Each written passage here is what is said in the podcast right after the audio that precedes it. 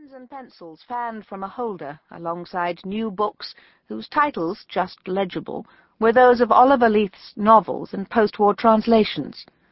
There were bills on a spike, a glass dish of clips, a paperweight in onyx. No imaginable colours other than those of the foisted flowers, no object that invited, by its form or material, the pressure of a hand, no photograph, nothing to suggest familiarity or attachment. The adult son thought the picture loveless. The father, who had famously written about love, love of self, of places, of women and men, was renowned for a private detachment.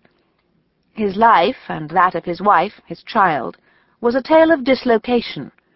There were novels of love from Manchuria to Madagascar, the book, newly to hand, outcome of a grim post-war winter in Greece, could be no exception, and was called Parthenon Frieze. If the man had stood up and walked from the picture, the strong torso would have been seen to dwindle into the stockiness of shortish legs. The son's greater height, not immoderate, came through his mother. His dark eyes also. All this time, Leith's body had been gathering speed. Putting the book aside, he interested himself in the world at the window. Wet town giving way to fields, fields soggily surrendering to landscape. The whole truncated from time to time by an abrupt tunnel or the lash of an incoming train. Body went on ahead, thought hung back.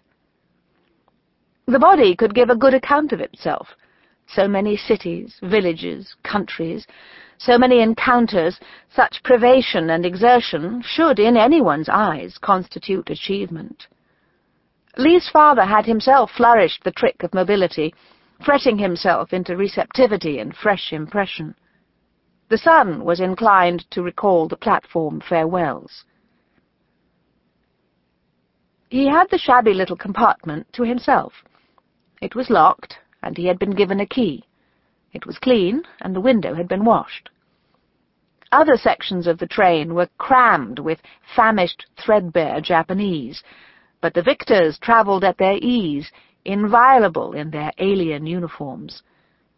Ahead and behind, the vanquished overflowed hard benches and soiled corridors, men, women, infants, in the miasma of endurance, in the steam of humanity and the stench from an appalling latrine. Deploring, Aldred Leith was nevertheless grateful for solitude, and spread his belongings on the opposite seat. Having looked a while at Asia from his window, he brought out a different, heavier book from his canvas bag.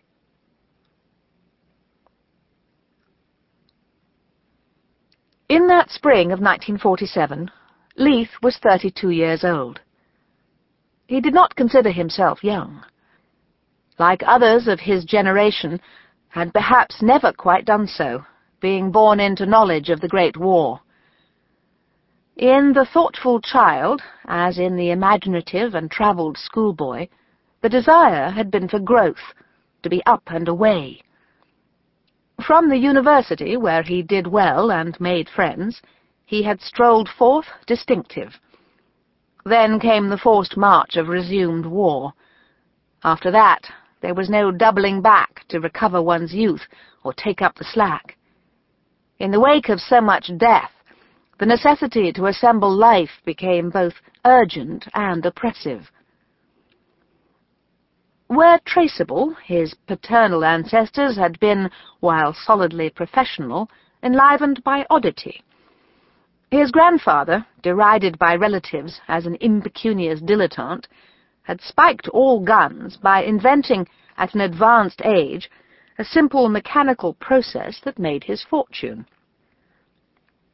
Aldred's father, starting out as a geologist, whose youthful surveys in high places, Bhutan, the Caucasus, produced first lucid articles, had soon followed these with lucid, harsh, short stories. The subsequent novels, astringently romantic, brought him autonomy and fame. Renouncing geology, he had kept a finger, even so, on the pulse of that first profession, introducing it with authority here and there in his varied narratives. The Jurassic rocks of East Greenland, the Lavatic strata of far islands, these played their parts in the plot. In Oliver Leith's house in Norfolk, there hung a painting of the youthful geologist prowling the moraines on his shortish legs. A picture consequential yet inept, like a portrait by Benjamin Robert Haydon. Leith's mother, by birth a Londoner, was of Scots descent. There were red-cheeked relatives, well connected. A fine, tall stone house, freezing away near Inverness, had been a place of cousinly convergence in summers before the Second World War. Aldred had not been an only child. A younger sister had died in childhood from diphtheria. It was then that his mother had begun to accompany or follow her husband on his journeys, taking their son with her. And on the move ever since, the son thought, looking from his window at the stricken coasts of Japan. Two years ago, as war was ending, he had intended to create for himself a fixed point, some centre from which departures might be made, the decision seeming at the time entirely his to make. Instead, at an immense distance from anything resembling home, he wondered with unconcern what circumstance would next transform the story. From a habit of self-reliance, he was used to his own moods and didn't mind an occasional touch of fatalism. He had himself some fame, quite unlike his father's, and quite unsought. It was near evening when he arrived. The train was very late, but an Australian soldier sent to meet him was waiting on the improvised platform. Major Leith! You had a long wait. That's all right. They went down ill-lit wooden stairs. A jeep was parked on gravel. I had a book. They swung the kit aboard and climbed in. On an unrepaired road, where pedestrians wheeled bicycles in the dusk, they skirted large craters and dipped prudently into small ones. They were breathing dust, and through it, smells of the sea. Leith asked, What were you reading? The soldier groped with free hand to the floor. My girl sent it. The same photograph. Oliver Leith at his desk. On the front cover, the white title, Cobalt Sky, and Snowbound Acropolis. Leith brought out his own copy from a trench coat pocket. I'll be damned. They laughed, coming alive out of khaki drab.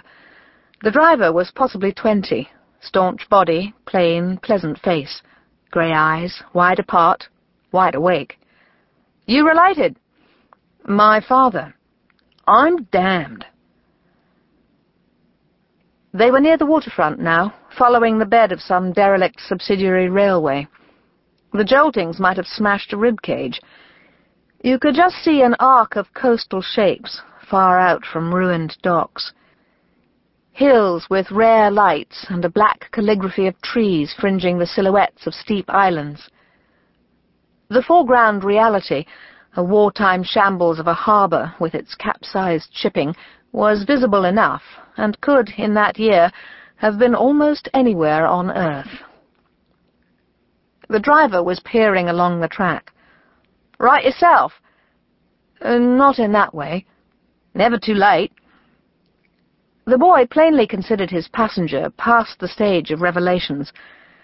A dozen years apart in age, they were conclusively divided by war.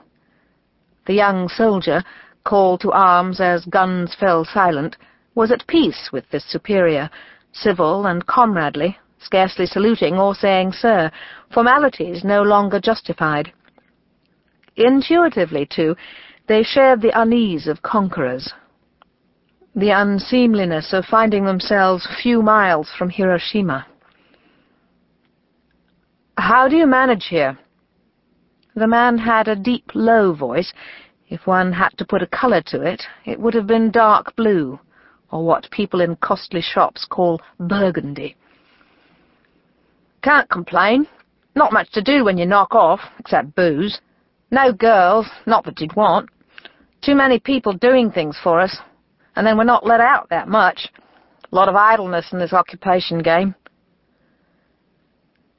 Night fell, crudely splashed along the piers with bright official lights. Reaching a sentry post, they were directed to a wooden jetty. When they got down from the jeep, a sharp wind billowed the officer's open coat. Now he heard and smelt the sea, glimpsing its black motion beneath splintered planks. Saw, through the doorway of a shed, a metal table and field telephone, and tea in a tin mug the drear and dented interior that, in military matters, passed for home.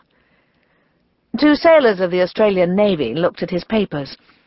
There was the indifference and slight hostility of indolence disturbed. They glanced at coloured ribbons on his uniform. A small electric generator gave off, in addition to din, a whiff of scorching. Someone said, Mind the cord, at the end of the jetty, a launch tipped her riding lights in reflecting waves, while these men took their time, and the water slid about below rough timbers, charged with the oils and tar and detritus of overturned ships, as well as with more recent Victoria's trash. Beyond this inland, though not landlocked sea, there was the ocean. In China, throughout two years, Leith had been in boats, ferries, barges, and sampans, on rivers, lakes, canals. The ocean had not much come his way. Yeah, well, I suppose you can go over. He's not there, but, the Brigadier. Gone to Kobe. And when will he get back? Yeah, well, should be tonight. I reckon he'll go straight home. Up in the hills, that's where he lives, not on the island. On the island, can they put me up for the night? All the room in the bloody world. Buckingham Palace on abdication day. Leith went out with the driver. I'll need you tomorrow. I don't know your name. Name's Talbot, first name Brian, sir. Together they lowered Leith's gear into the launch, where a sailor stood silent at the helm. Leith, dropping down beside his kit, called, Goodbye, then, and Talbot raised his hand. They were cast off, rocking on a swift sea, breeze rising and salt spray. A night sky starry above marching columns of cloud. The harbour lights drew away, and dim lights of the town. On hills and islands there was an ancient darkness, whose few lamps, of kerosene or tallow, were single, tremulous, yellow frugal and needful. No fishing lights?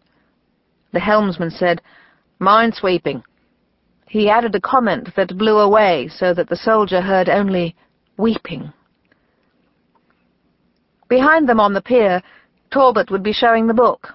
His father, with a slight sense of betrayal. But it matters to have something to tell. Remarks would be made about the row of ribbons, the medal. In the boat, Leith was silent, as if alone. Solitude, flowing cold from the sea, fairly streamed also from his companion's back. Ahead, the island grew electrically present in a grid of lights. In the pattern of disruption that had been Aldred Leith's life for years, arrival had kept its interest. Excitement dwindling, curiosity had increased. Occasion revived an illusion of discovery, as if one woke in a strange room to wonder afresh not only where, but who one was, to shed assumptions, hidden certainties. On the sea that evening, such expectation was negligible. Earlier in the day, in the swaying train, Leith had written to a wartime comrade, Peace forces us to invent our future selves. Fatuity, he thought now, and in his mind tore the letter up. There was enough introspection to go round, whole systems of inwardness. The deficiency didn't lie there. To deny the external and unpredictable made self-possession hardly worth the price, like settling for a future without coincidence or luck. He thought, How mood changes all.